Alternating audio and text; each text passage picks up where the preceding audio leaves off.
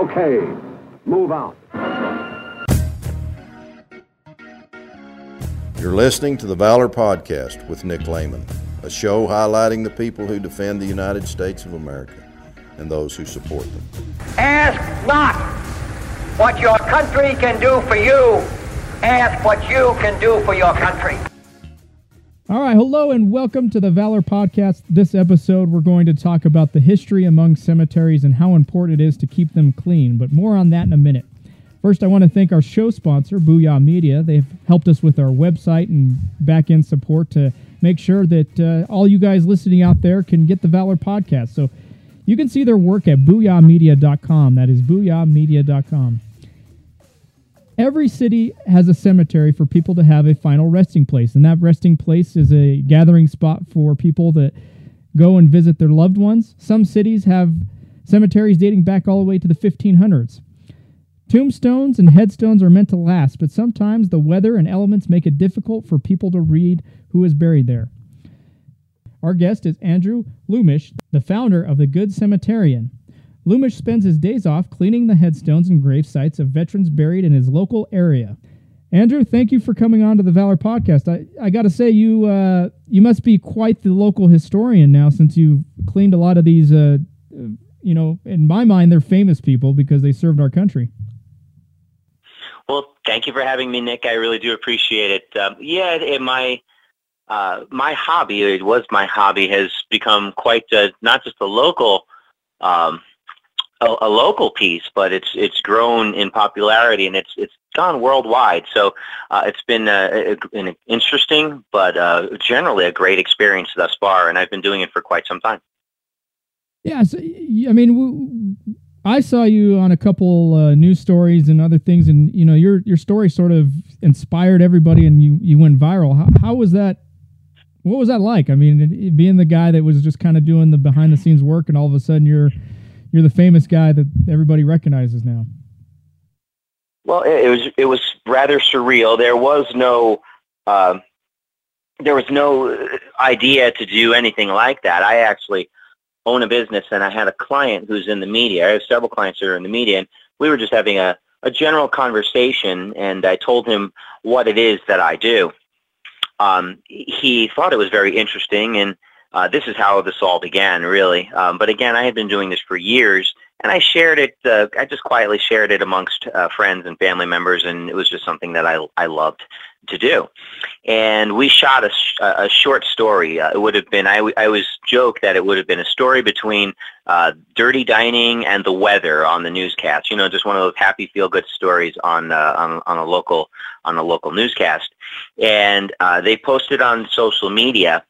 And it went viral, and it ended up being the most viewed story in the history of the network uh, by far, I think by ten times more than any other story. And immediately um, my phone started ringing the next morning, um, you know, for radio uh, broadcasts all across the country. And my life changed very quickly overnight, and it very unexpected, and, and uh, I, I didn't plan on that. That was the original. Uh, that's originally how this happened, and it's just kept going from there. And so take take me how you, for people that don't really know your story, you clean the headstones and, and tombstones and memorials of veterans. How, how did you say, you know what, I, there needs to be something done about this. I'm I'm gonna I'm gonna do it. Well, here, here's the, it was rather organic uh, how it how it happened. I, uh, you know, in the last uh, seven or eight years, I've become a, a very enthusiastic novice photographer. So I photograph a lot of different things. And one day, I stumbled upon a very old historic cemetery here in the Tampa area, and I stumbled upon it. It was beautiful, so I began to photograph it. In doing so, um, you know, it, it inspired me to to seek out a couple of other very historic, very old Um, cemeteries where there's, you know, some some rather famous and infamous people buried, um, but in going there, the beauty in the monuments, especially back in the eighteen hundreds and early nineteen hundreds, is incredible.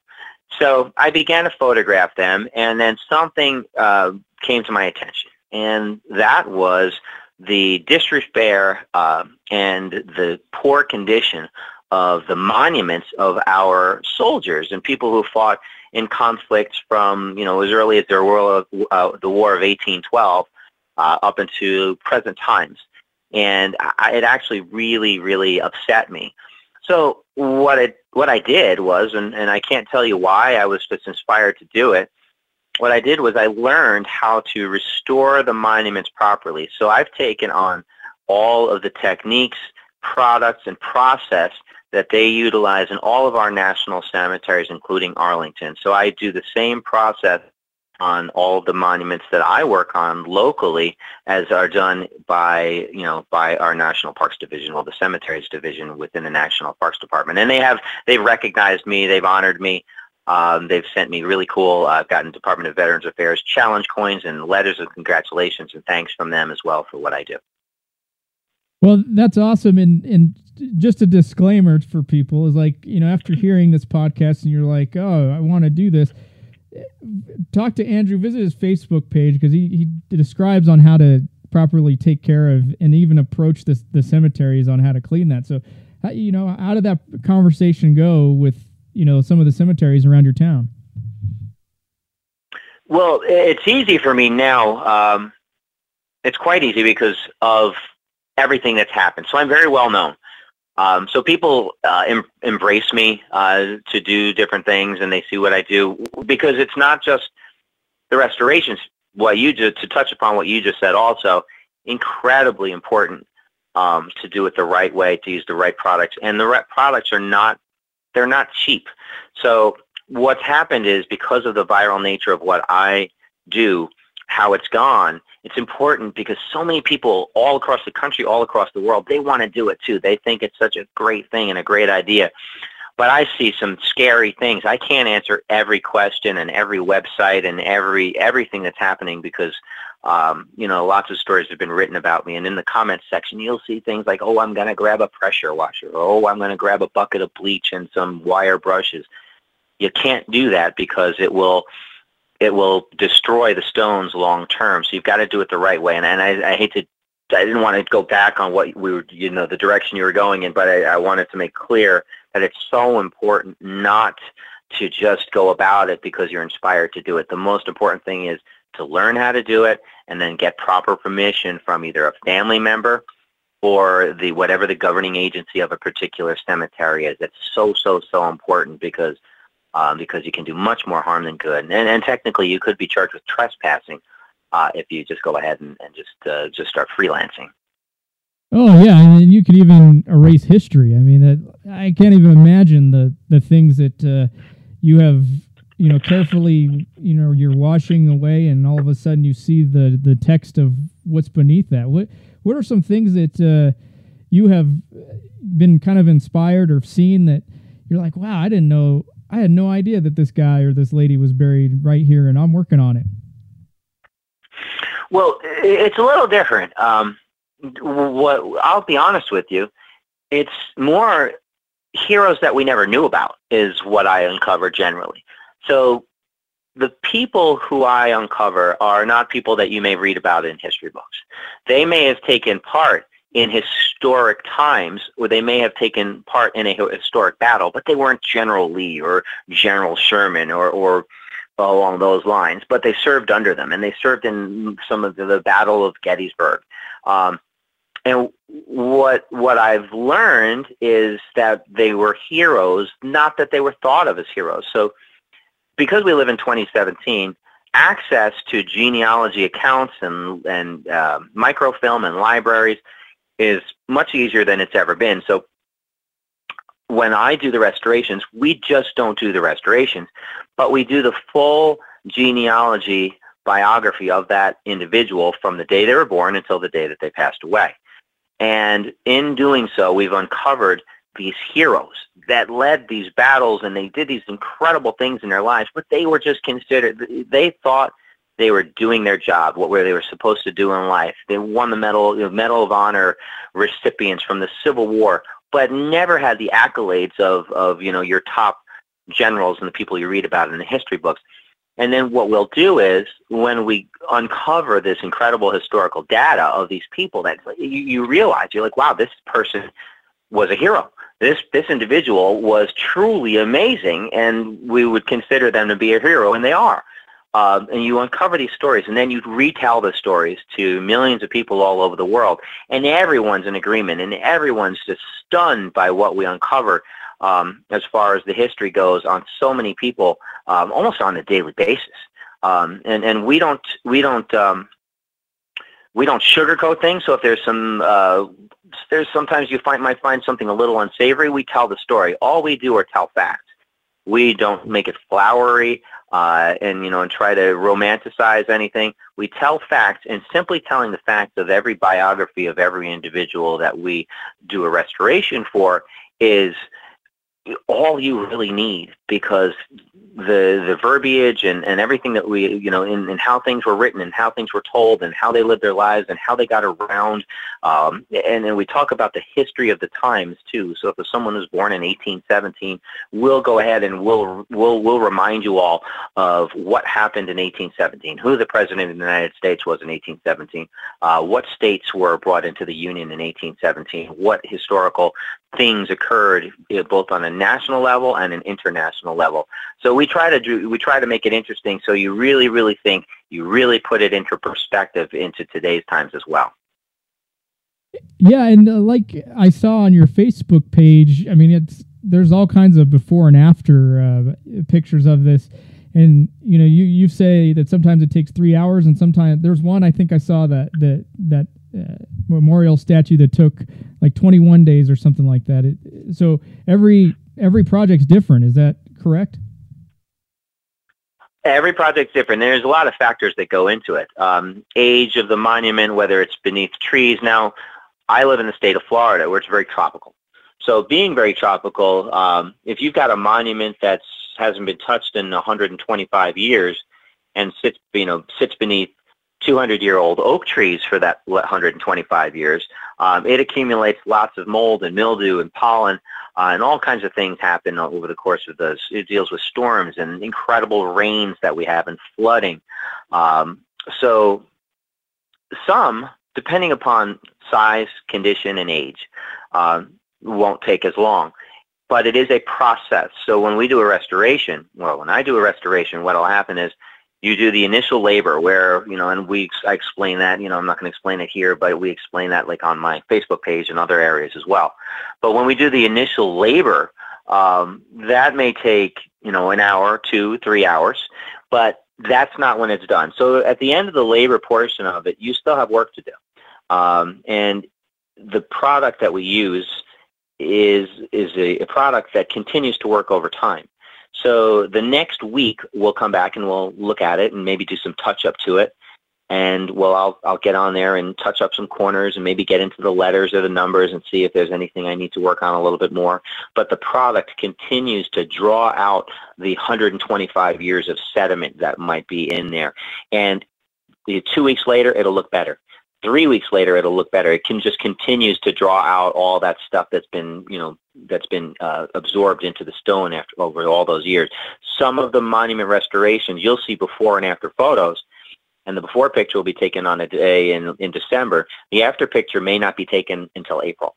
Um, so that's there's there that's that's how the process works, and that's how I tell the stories as well. So um, I have months and months of restorations ahead of time, and the ones that aren't being told yet, I call those restorations in process.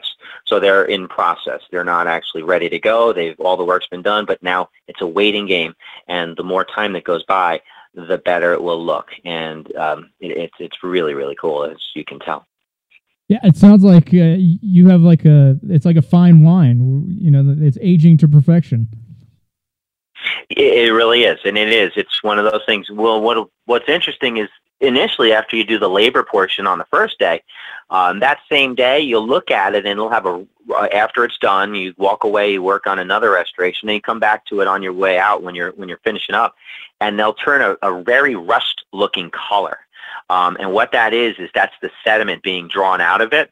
And it kind of, you know, if you're not used to it, you might panic. You might say, oh my gosh, what have I done?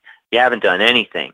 Uh, you come back four or five days later, and that rust that rust color is gone, but it'll just it'll continue to lighten, uh, and and you'll you'll have it'll draw out all of what the original architecture and artwork of that monument is over time. But it may take a month, two, three or four months to go.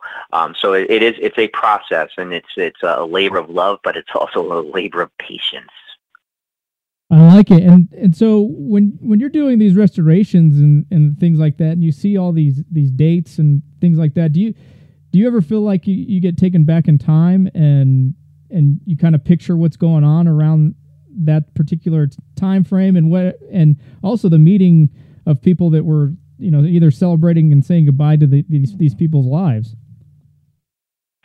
Well, you, you do. Uh, you look and you see when they were born. You see when they passed. You see what conflicts that they may have served in.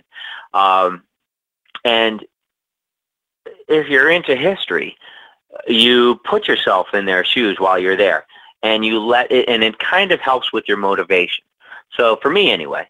So when I see this, and I'm motivated by the times in which they lived, the things that they saw, um, you know, and it's it's very, very interesting. It, it helps to motivate you. You're like, wow, you want to respectfully restore this this individual's monument, and then respectfully tell their life story. So it's a combination of things, um, but it, it's truly amazing. I, I love to do it. And then what I do also is sometimes I'll bring students. Uh, and students that are in high school, and they get credit. You know, they're, they're in special classes, uh, advanced classes, and they have to um, they have to volunteer one hundred hours per school year. And lots of kids like to go with me and do uh, complete restorations and learn how to do it. And we'll talk about history while we're doing it. And one thing that I always have them do is I have them look around to see the landscape around us when other people may have passed away uh, in comparison to the person that we're working on. And then I have them step back. So I'll have them step back into the footsteps of the relatives of this person. So, you know, if you had, you know, if they had surviving children and their wife was still alive when they passed away, I'll have the students step back and stand in their actual footprints, in exactly where they would have stood in, say, eighteen ninety-one or eighteen seventy-four or whatever year it is that they passed away. And then we sit there and we talk about what life was like in this area and the country and the world in that year while they're standing in the relative's footsteps. Man, I bet there's a lot of great conversations that, you know, kind of start from it, because, I mean, that's hands-on history right there. I mean, that's as close as you can get. And the the crazy thing is, is I, I know we were founded in seventeen seventy-six, but it, you know, that that's not a long time ago. I mean, that's only a few generations back that we have these connections to these people that, you know, passed on or are buried. Well, you know, it's really interesting, because when you really delve into it, yeah, it wasn't all that long ago. And we do talk about a lot of the people that we work on, their their families um, fought in the Re- American Revolution. Some of them uh, deserted uh, the British. They came over to fight for the British and ended up deserting the British. And then, you know, and these are the stories that we uncover, and we tell the stories, and people are like, that's incredible uh, when you put this all together and you start telling the stories. Other things that you learn is, you know, a lot of people wouldn't think about this, but and these are all really interesting outside-of-the-box um, things that you learn. For instance, uh, something I've learned in recent times was there are actually children who are still alive um, that are children of Civil War veterans. And they are alive because often back in the turn of the twentieth century, in the early twentieth century, uh, up until the nineteen twenties or nineteen thirties, the, the, oh, the last surviving Civil War um, soldier passed away in the nineteen fifties. What happened was, um, if they were married when they were young, they uh, and and their spouse had passed away, they would typically marry right away again, um, and it would be so that they could be taken care of as they were getting older. But they would marry much younger women. So some of them, they would marry younger women, and they had children. So there are actually several children still alive that are the children of Civil War veterans. There's actually one woman. Uh, I believe she's, last I looked, she's still alive. She's the only person still collecting a pension of, I believe, seventy-three dollars a month from uh, the Civil War. She's collecting a Civil War pension for her father. Yeah, you beat me to it. The great minds think alike. I was just going to add that tidbit in. But that's, uh, yeah, and I, I remember watching a, a YouTube video clip a while back, and they had, it was one of those game shows like Guess Who the Person Is, and it was, you know, the it was like a, A, a guy, he was like in his fifties or sixties at the time, but or seventies. I can't, I can't do remember the math, but you know, he was at the theater when Lincoln was assassinated, and that, you know, that was just wow. a incredible, you know, kind of history things that, you know, you, we think history has to be five hundred, six hundred years ago, but, you know, in reality, it's, you know, yesterday, so to speak. It, it, there, there are a lot of close connections. There's actually another child of a uh, Civil War veteran. He was a, he was a, his father was seriously injured in eighteen sixty-one in a battle, in one of the first battles of the Civil War, and he was awarded a full scholarship to um, West Point in person by Abraham Lincoln. His son is still alive and lives in Colorado. Oh wow, that's. That's he's, I think he's, he's ninety-two now, but his son is ninety-two years old, but he's, he's still alive, and he lives, I think, in, uh, I know he lives in Colorado. I don't want to say exactly where, but I know where he lives, um, but he lives in Colorado. And that's, but his, his, his father shook the hand of Abraham Lincoln and was awarded a full scholarship to West Point after he was injured in eighteen sixty-one. So yeah, I, I like your, I like your history knowledge, and, uh, you know, it, it probably goes well with your, with your job. What, what are some of your favorite, you know, historical things and and uh, kind of fun facts that you have kind of learned to to appreciate during these restorations, whether it's with the wartime or, you know, well, I didn't know that they used this type of instrument during war, or, or something like that? I'll give you a couple of interesting ones. Um, something, you know, you'll see on a lot of the Civil War, on um, the Union Army uh, monuments, so those who fought for the Union during the Civil War, some of them would have, at first I didn't know what it meant. It would have the letters M U S N. And I was like, what is M U S N? And I saw that, and then I started to research it, and they were musicians. So they were in the bands during the Civil War. Some of them have the instrument that they played, like a fifer, which is kind of like a flute, and it has it on their, uh, on their tombstones. And what I learned about that was, this is really, really interesting. It, it, it's kind of, um, it's actually kind of funny. It's not funny, but, but it is funny. They uh, often, during the Civil War, you had the Confederacy and the Union. But they, kind of, they definitely, for the most part, stuck to rules of engagement. There wasn't a lot of sneaking up on one another. It wasn't much of that. There was some, but not much. And one thing that they did quite a bit was they would have the equivalent of a battle of the bands the night before a battle.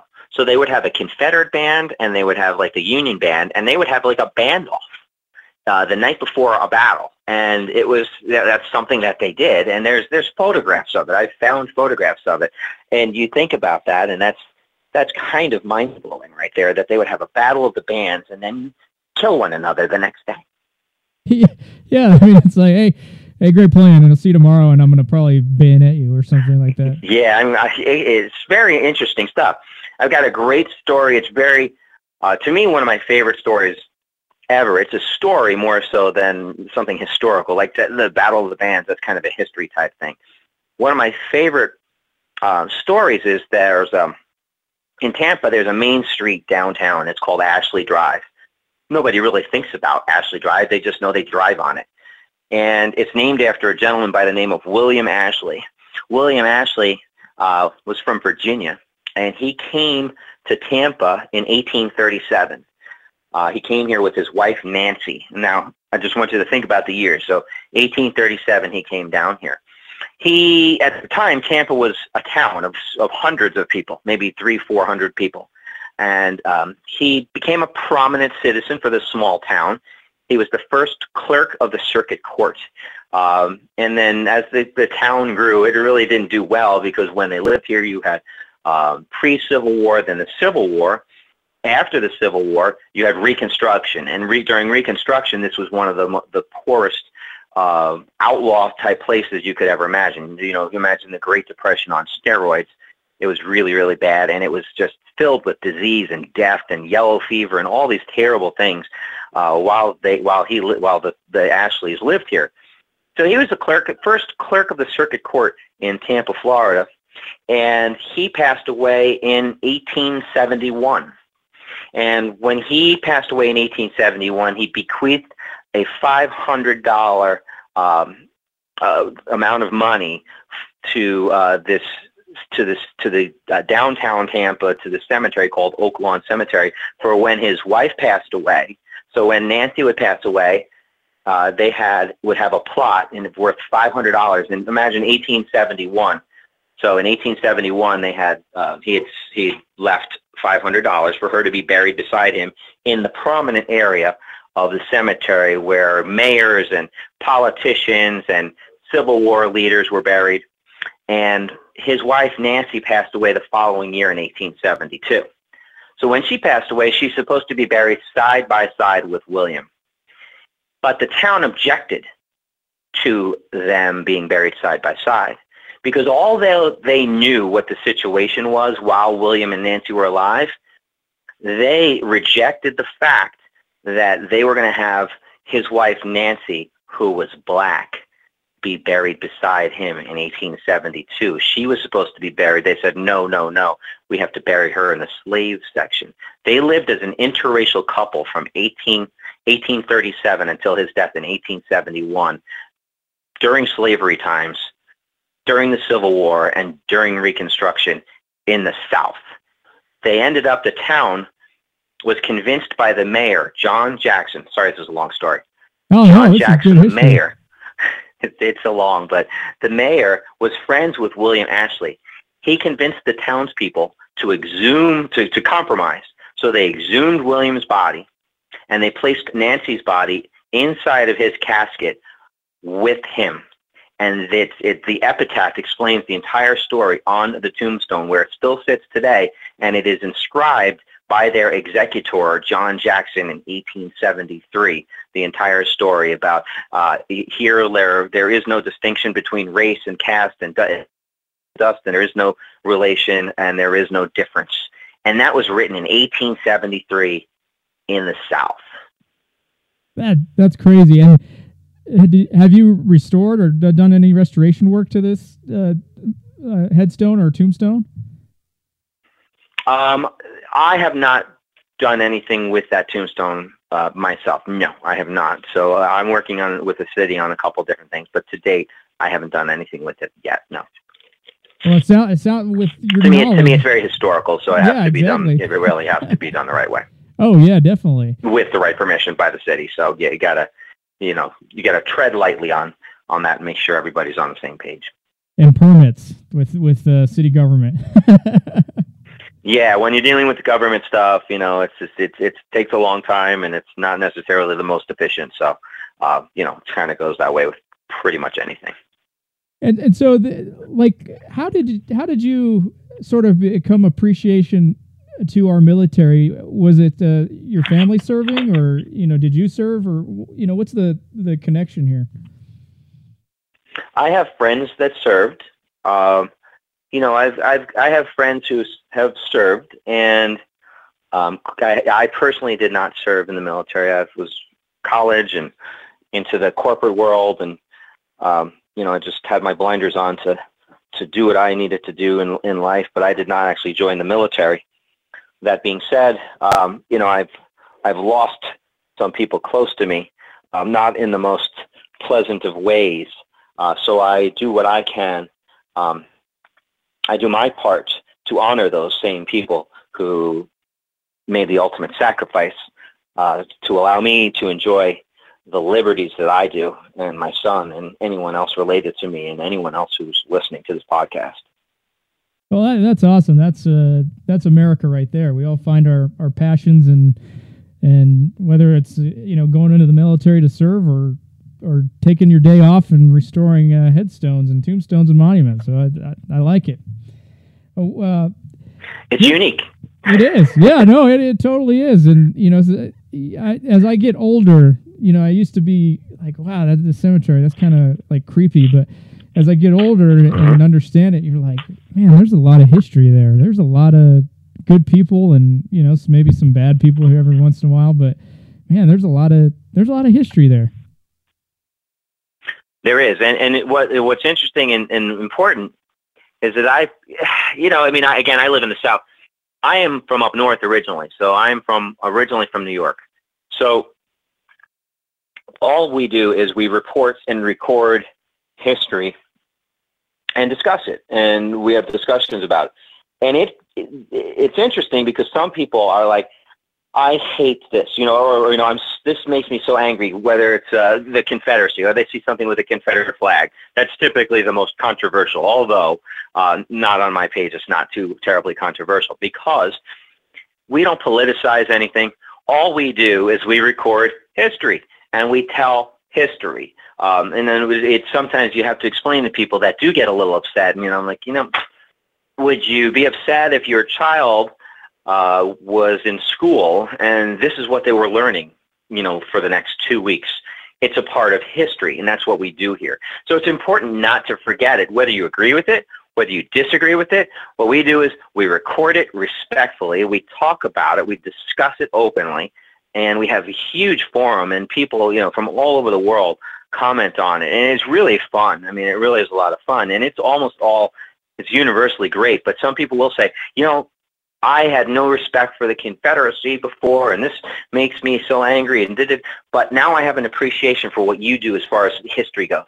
You talk about it. You talk about every person as an individual. So every one of those soldiers, although you may or may not have um, been in line with what their thought process was at the time, but every one of those soldiers was a human being, and they had a story.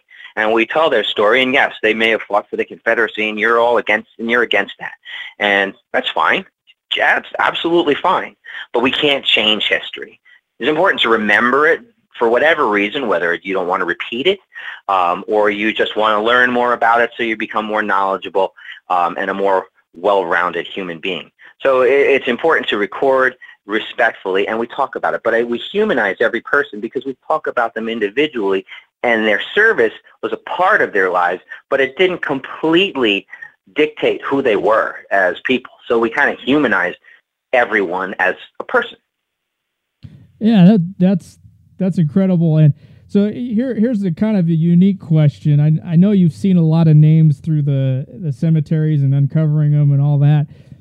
Just off name, what are some names that you have seen that you're like, just off name that you're like, man, he has a cool name and I wouldn't mind kicking back a few cold ones with him and talking about his, his, his veteran experience, his war experience, and his life?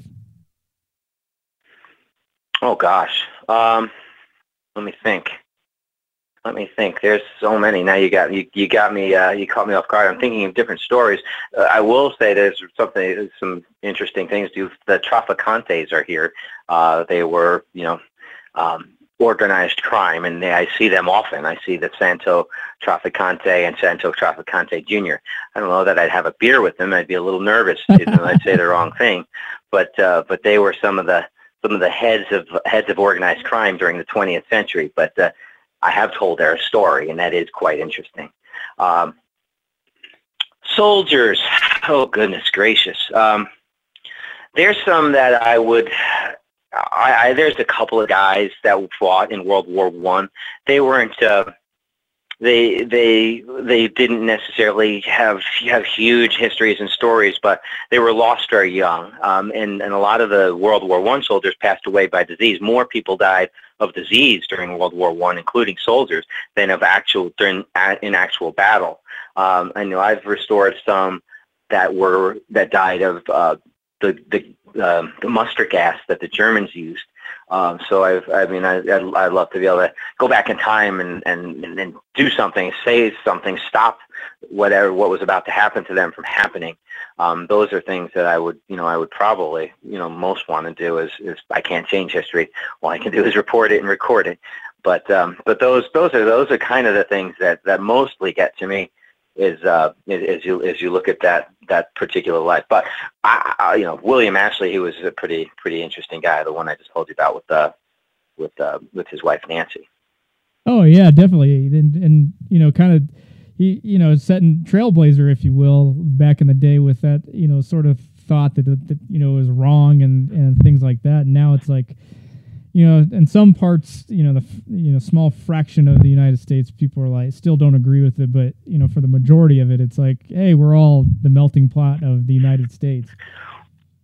Well, that's why it's important to put it into perspective. I mean, they, they moved here together in eighteen thirty-seven, eighteen thirty-seven. Uh, you know, the during slavery times, um, you know, and, and generally the story is rom romanticized.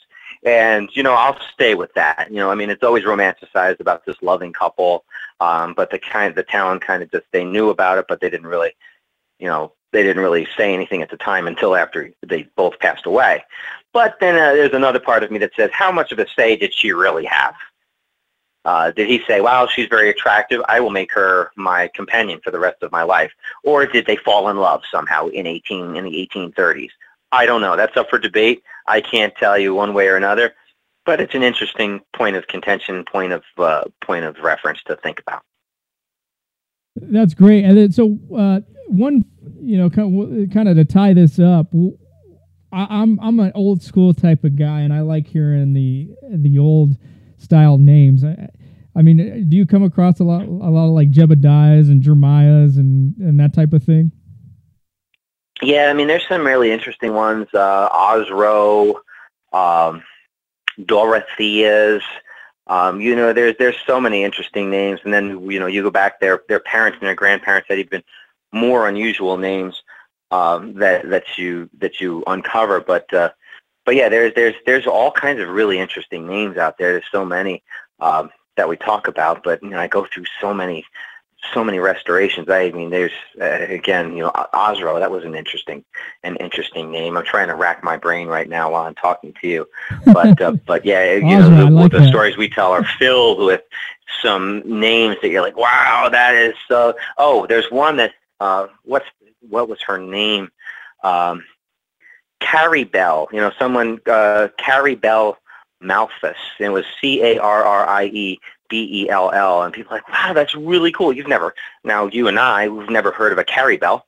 That's like, it was one word, one name.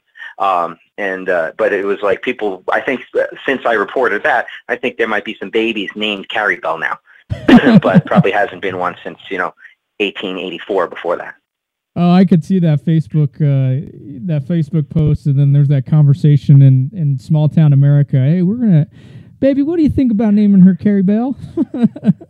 Yeah, yeah, Carrie Bell. Yeah, yeah, it's, uh, it's very, very unusual. That was that re that name really got a lot of reaction. Um, and and her last name was Malphus, M A L P H U S. So it was Carrie Bell, C A R R I E B E L L, one word, Malphus, M A L P H U S. Um, and that got a ton of conversation, mostly from all from actually entirely.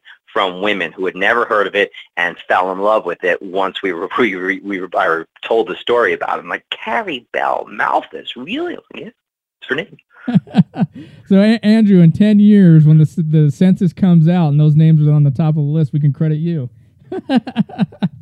Yeah, exactly. You know, I mean, they'll be like, well, how did you come up with this name, Mom? Well, I read it on Facebook. Yeah, definitely. Really? You got my name off of Facebook?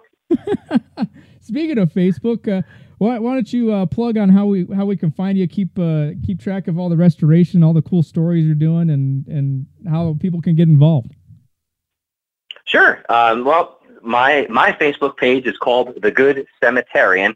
I'll spell cemeterian because not everybody always gets it correctly, but it's C E M E T E R I N. So it's like a, a play on words from the Good Samaritan, uh, Good Samaritan. It's good, The Good Cemeterian on Facebook and also on Instagram. You can find me on both Facebook and Instagram there. Um, we talk about, we tell stories four days a week, Monday through Thursday, and on Sundays uh, we do a walk amongst the tombstones. So I share images. I photographed all different really interesting images uh, in the cemetery, whether it's nature, wildlife, statues, religious items, Um, Confederate flags and Confederate things. Uh, you know, it's, it's interesting things, but we share, oh, it's called the Sunday Walk Amongst the Tombstones. So it's very interesting, and people really seem to enjoy that. Um, and that's how you can find me. We uh, discuss, it's in the About section, because I get about three hundred messages a day asking me how to do it, what we use. It's written, it's right in the About section at the, on the top of the page, but nobody seems to look at it. So we, we try to tell people, I probably tell people on the page and through private messages at least four to five hundred times a day, and I still get four to five hundred requests for what we do every single day. Well, there you go. They, they, you got to lead them to water, so to speak. Well, well, Andrew, I, I thank you for your time and, and what you're doing for, you know, for our veterans that served way back in the day, and even someone, you know, as recent as World War Two. So, you know, kudos to you for seeing a, a need and, and just getting down and getting dirty and getting those things restored. Nick, thank you so much for having me. I really do appreciate it. You know, it's a labor of love. It's something I love to do and I love to share. Thought it was just going to be something that was uh, independent of myself, not realizing how big this would become for so many people. And uh, and, and that makes me happy because, uh, you know, that, that's a good thing that people want to learn. And, uh, and, and I enjoy being part of that. Well, thanks for listening to the Valor Podcast. Make sure to like us on Facebook, and you can subscribe on iTunes and Google Play or any podcast management app. Visit our webpage at the valor podcast dot com. That's the valor podcast dot com. Finally, find your mission. There are many veteran organizations, nonprofits, and veterans needing your help. I promise you'll make some great friends. Till next time, have a great week.